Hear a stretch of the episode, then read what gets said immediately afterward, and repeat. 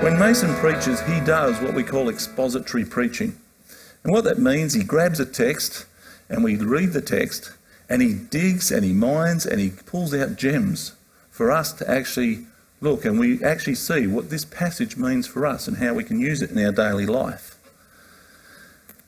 Very solid, robust uh, preaching, but it does take quite a skill. Then there's topical preaching. Now, topical preaching allows us a lot more flexibility. It gives a topic, it gives us the ability to turn around and grab something and then see what the Bible says about that particular topic. A bit easier because it gives you a lot more flexibility. But, and it's a big but, there is a risk with topical preaching, and that is we can twist Scripture to say what we want it to say. We can use Scripture to make it say something that suits our narrative. So your role is to make sure that we're not abusing Scripture. And at home, your role is to make sure we're not abusing Scripture. So it's about now that Mason would usually say, let's pray and we'll get to work. Well, today we are going to pray, but we're going to go for a walk. So let's pray. Lord, we give you thanks that uh, we can actually uh, have your word, that we can read your word, and Lord, we pray that as we go through your word, that it makes speak to us.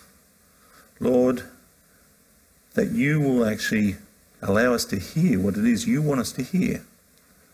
That we take on board what it is you want us to take on board. And so, Lord, we pray that your word will come alive to us this day. In Jesus' name, Amen.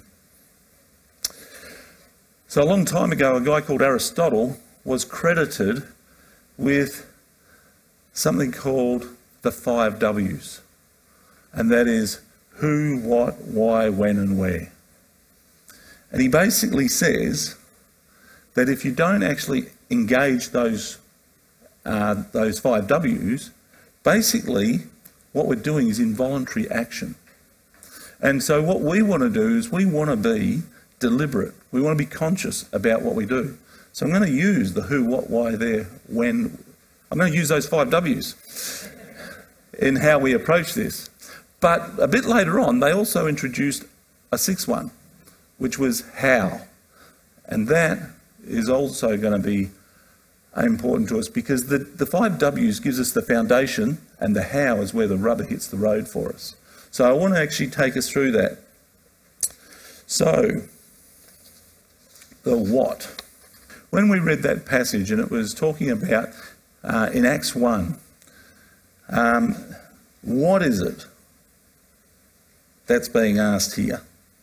And the first one is to wait. And I'll be honest with you, the procrastinator in me loves this command. But then we have to wait for something, and it's a gift. Now, that's like we're kids coming up to Christmas. Man, I can wait, or maybe I can't wait for the gift, because I love gifts. But this gift is the gift of the Holy Spirit. And this, because we live on this side of Scripture, we know that that gift came in the form of Pentecost. Now, they estimate that it was about seven days from the ascension, which is what we're, we're reading here, the ascension story, to when Pentecost came. Now, when you're waiting, and you're not even 100% sure, because we know because we read it, but they didn't know exactly what they were getting. They didn't know what was actually coming in, in um, in, in fullness. So, seven days would seem like a long time. But then there was this second command.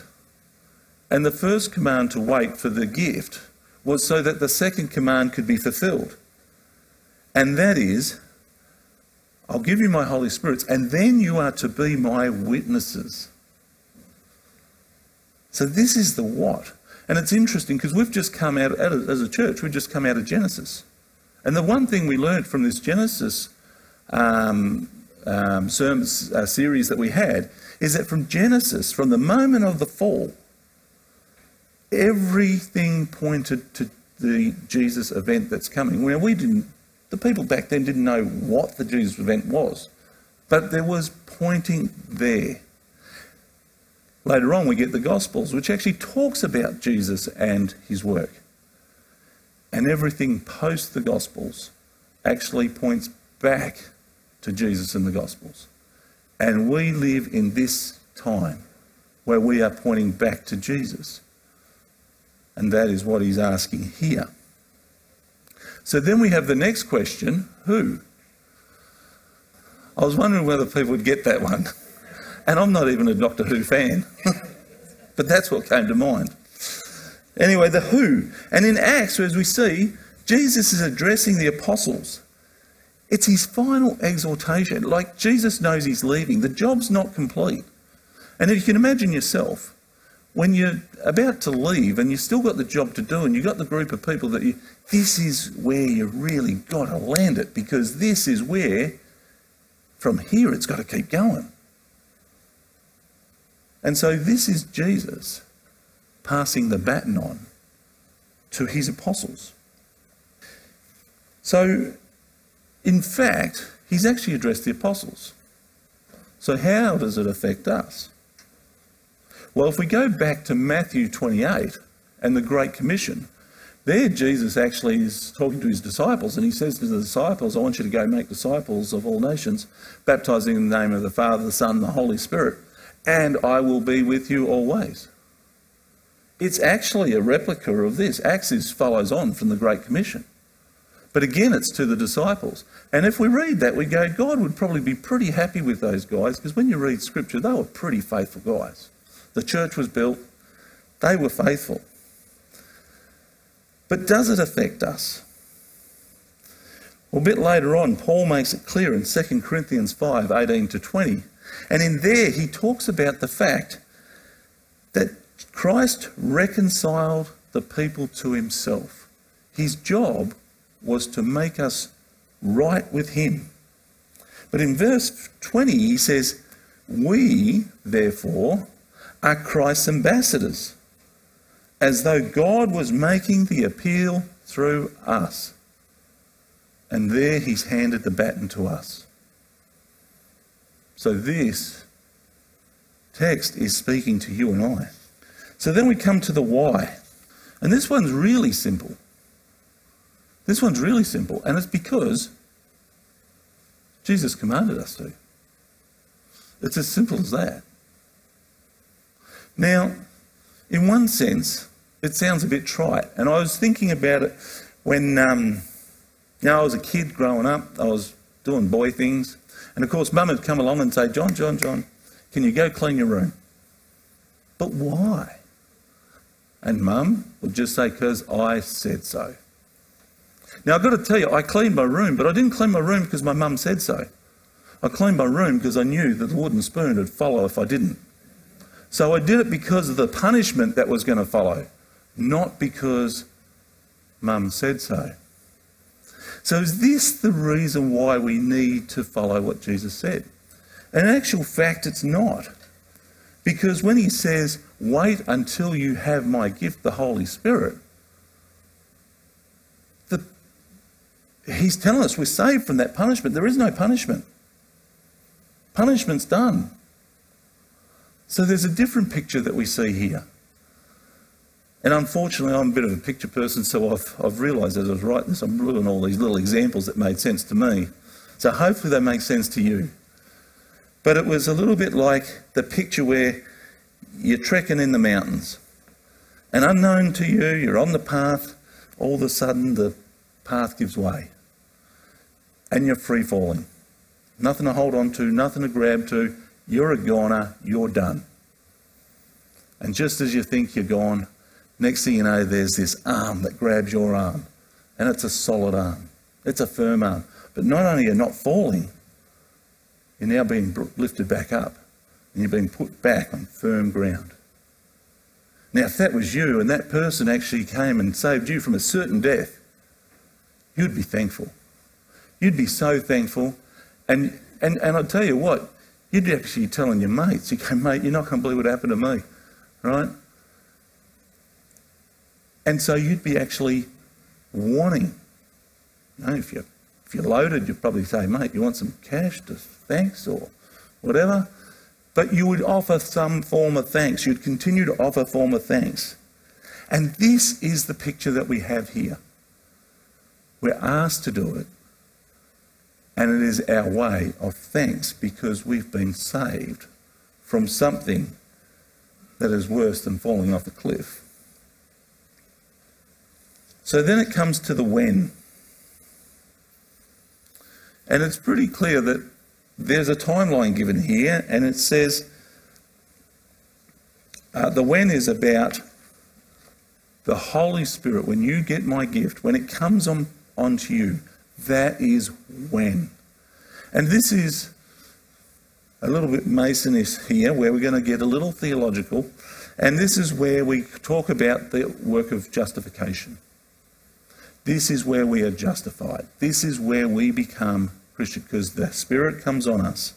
And then from here, we live the sanctified life, which is that life of thanks. And again, a picture that was given to me once upon a time was justification is like somebody giving you a set of golf clubs.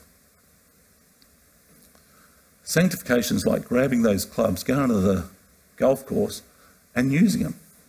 And I've got to tell you, anybody that's played golf, you get a set of clubs and you go out and hit that ball, you think you're going to hit it down the fairway, you are dreaming. Man, that is things going all over the place it might even go backwards. Right? And so what happens though, you keep going. And then you get better and you get better and better. And the use of these clubs and the practice is like the sanctified life. We get better and better. So this is similar to what we're talking about here in the sanctified life. But with this gift of the Holy Spirit actually has an adjective to it. And it's the word power. And so we have the, a powerful spirit. The word in the Greek is, is, is dunamis. And that is the root word that today we use the word dynamite from. So, this power, if you can just comprehend that this power has explosive power within it, it is so powerful. And you have it within you. Now, that, does that mean we actually got to start wearing our underpants above our trousers and put the cape on because we are Superman? No, it isn't. When we read Galatians, we talk about what the human nature is. The human nature, and it has all these things that can describe the human form of who we are. But then it talks about the life of a spirit filled life, and it talks about if you are spirit filled, there is a manifestation that comes out of you, which is the fruits of the Spirit, which is this love, joy, peace, kindness, gentleness, self control. And there's a few others which if I couldn't get the five W's right, there's no way I'm going to remember all those off the top of my head. So the power the Spirit has is the power to explode the old self away from you and fill you with a new self, with a self that actually, in our own self, couldn't actually possibly be. So then we've got the next W, which is where do we do this? Now, once again, it says in Jerusalem, Judea, Samaria, and to the ends of the earth. Now, if Jesus was actually doing this and he was ascending from heaven today and he was ascending from this building, from Freeway, he could quite easily say, I want you to be my witnesses in Chelsea. I actually want you to be my witnesses in Victoria. I want you to be my witnesses in Australia. I want you to be my witnesses in the world, out to the Philippines. So, really, what it's talking about is it starts here and it moves out. So, it starts where you are. The picture again, Mr. Picture person here, the picture again, as described to me on this uh, passage once upon a time, is this. You've got a still body of water. You can imagine it's just like glass. And you throw a rock and where that rock hits the water, you can just see it, and the water explodes up. There is an event. But what happens is these concentric circles starts to move out on this body of water. And so this is the picture that we see here. That it starts where you are and the impact flows out. So now that we've gone, done the five W's, basically we are saved with the Holy Spirit. He's placed us in, a, in, a, in here in Chelsea or wherever you are placed. And he's asked us to be his witnesses. So, how do we go about this? Now, I sat there and racked my brains and going, how am I going to actually describe this? And everybody's going to have a different circumstance. So, the best I came up with is I thought, let's use an example out of the Bible and see what we can learn from that. Now, this passage that I've picked, it's one that when I read, I think we struggle with because when we read, it's passive. This event, we need to understand what it was like back there. So, by having this passage acted out, gives us a bit of a better feel for what's going on here. What I want you to do as you're watching this is I want you to picture yourself as one of the two in this story. You're there. You're this person. You're having this happen to you. The audio of this short video clip has been used with permission from JesusFilm.org. Once, when we were going to the place of prayer, we were met by a slave girl who had a spirit by which she had predicted the future. She earned a great deal of money for her owners by fortune telling this girl followed Paul and the rest of us, shouting, These men are servants of the Most High God who are telling you the way to be saved. She kept this up for many days. Finally, Paul became so annoyed that he turned around and said to the Spirit, In the name of Jesus Christ, I command you to come out of her. At that moment, the Spirit left her. When the owners of the slave girl realized that their hope of making money was gone, they seized Paul and Silas and dragged them into the marketplace to face the authorities. They brought them before the magistrates and said, These men are Jews and are throwing our city into an uproar by advocating customs unlawful for us Romans to accept or practice. The crowd joined in the attack against Paul and Silas, and the magistrates ordered them to be stripped and beaten with rods.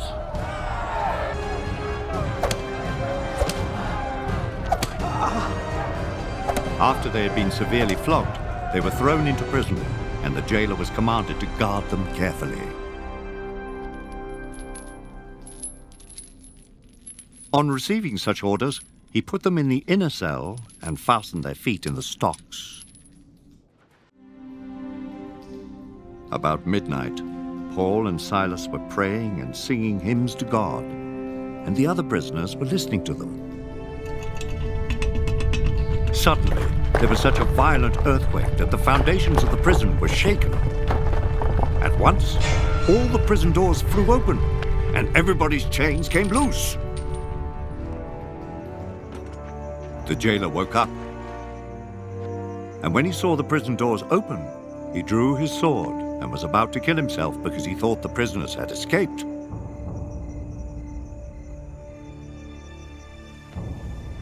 But Paul shouted, Don't harm yourself.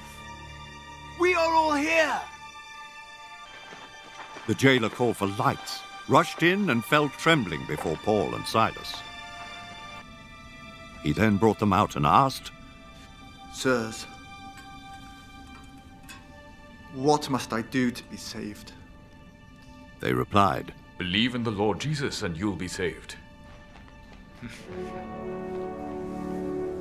you and your household. Then they spoke the word of the Lord to him and to all the others in his house. At that hour of the night, the jailer took them and washed their wounds. Then immediately, he and all his family were baptized. The jailer brought them into his house and set a meal before them. He was filled with joy because he had come to believe in God, he and his whole family. I want to just appreciate Nick's effort in making sure we could use that and uh, that we had permission to use that uh, film. So thanks, Nick, for doing that. Um, so the how. See, I put myself in this, and I don't come up very well in this. Because as it comes in, I'm going about, well, what I think is what the Lord's called me to do preach. Now, if you read that text, it talks about this woman was just going at this for days, just days. And eventually Paul got fed up. Now, I probably would have got fed up well before Paul. But then all of a sudden, he cast the demon out. Now, he gets angry, he gets annoyed. And this troubled me a bit when I first read it. But what he got annoyed at was the demon, not the girl. Because he realised that the, the girl actually was inflicted. So, in fact, when he cast the demon out, he actually healed her. He healed her of an affliction. So, when all of a sudden the owners come and they're getting cranky about the fact that they've lost their income, if this was me, I'd be sitting there going, listen here, little mongrels. You've been using abusing this girl as a meal ticket, right? But they then want to actually have him arrested. But then the crowd joins in, and I'd be sitting there about now going, hang on, guys, if you actually knew the truth, if you knew what was going on, you wouldn't be actually so quick at this. And I'd be starting to get a little annoyed and getting a bit like, I'd get quite robust in my expressive way of saying how unjust this is becoming. But then when they get to me, the magistrate, I'll be pretty quick to let the magistrate know how I'm feeling about how these guys are the problem. And when the magistrates actually ordered me to go get a flogging, I'd actually start to get pretty annoyed.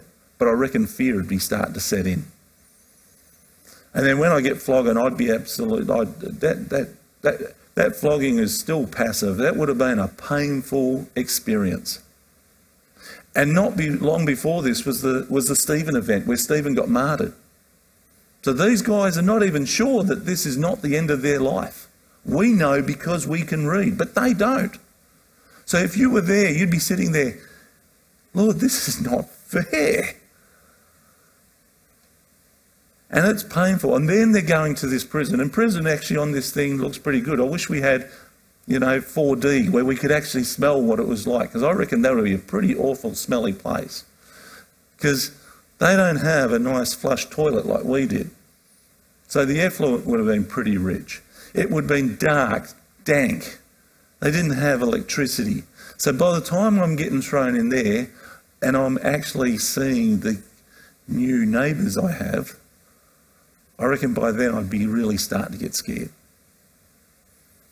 And my own nature, I know that I'd get to a point where I'd be quite morose. And as I'm sitting there thinking about the injustice and how this is just not right, I don't believe I'd stack up very well.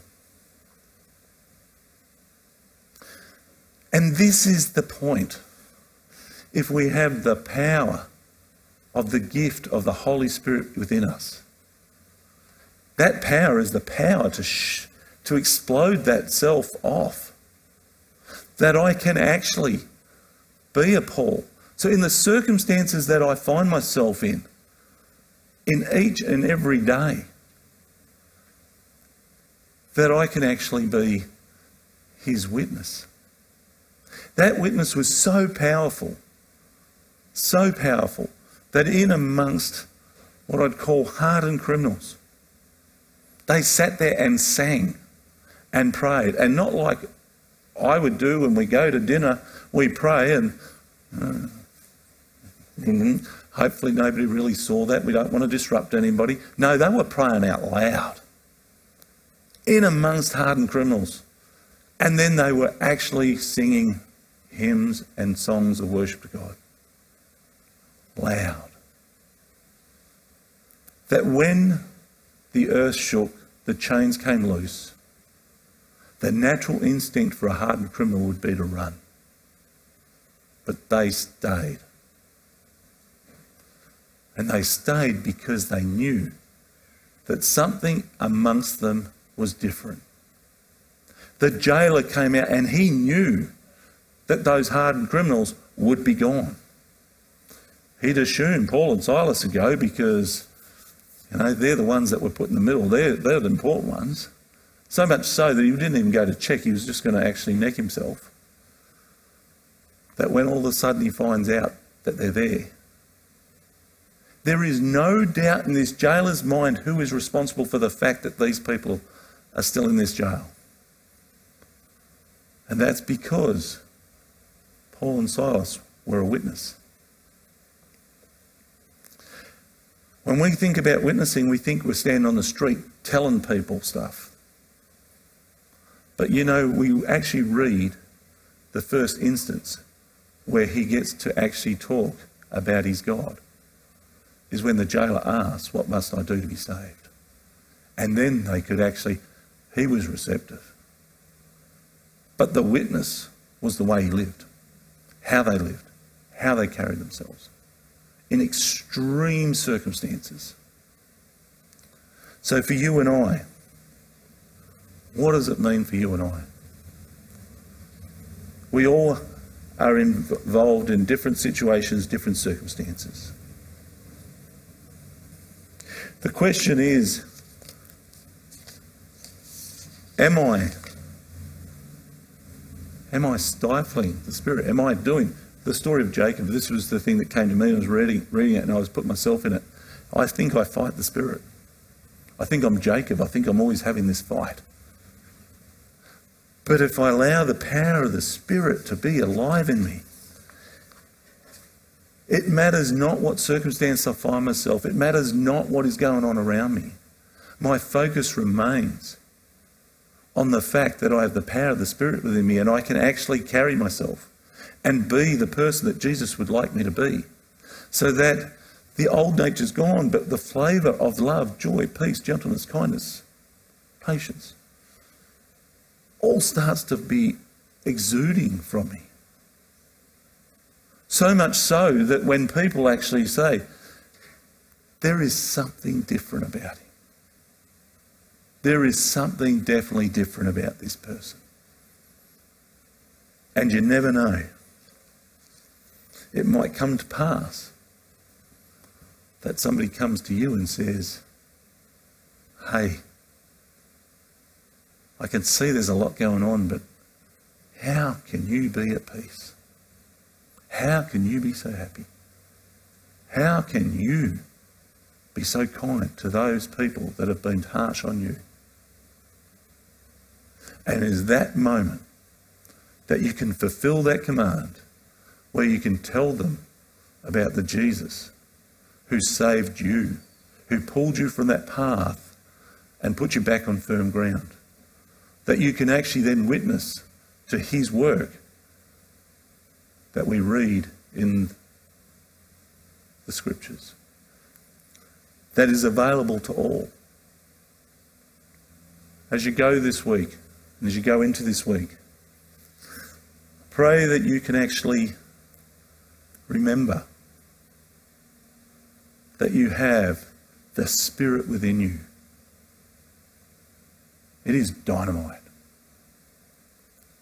And like he says in the Great Commission, I am with you always.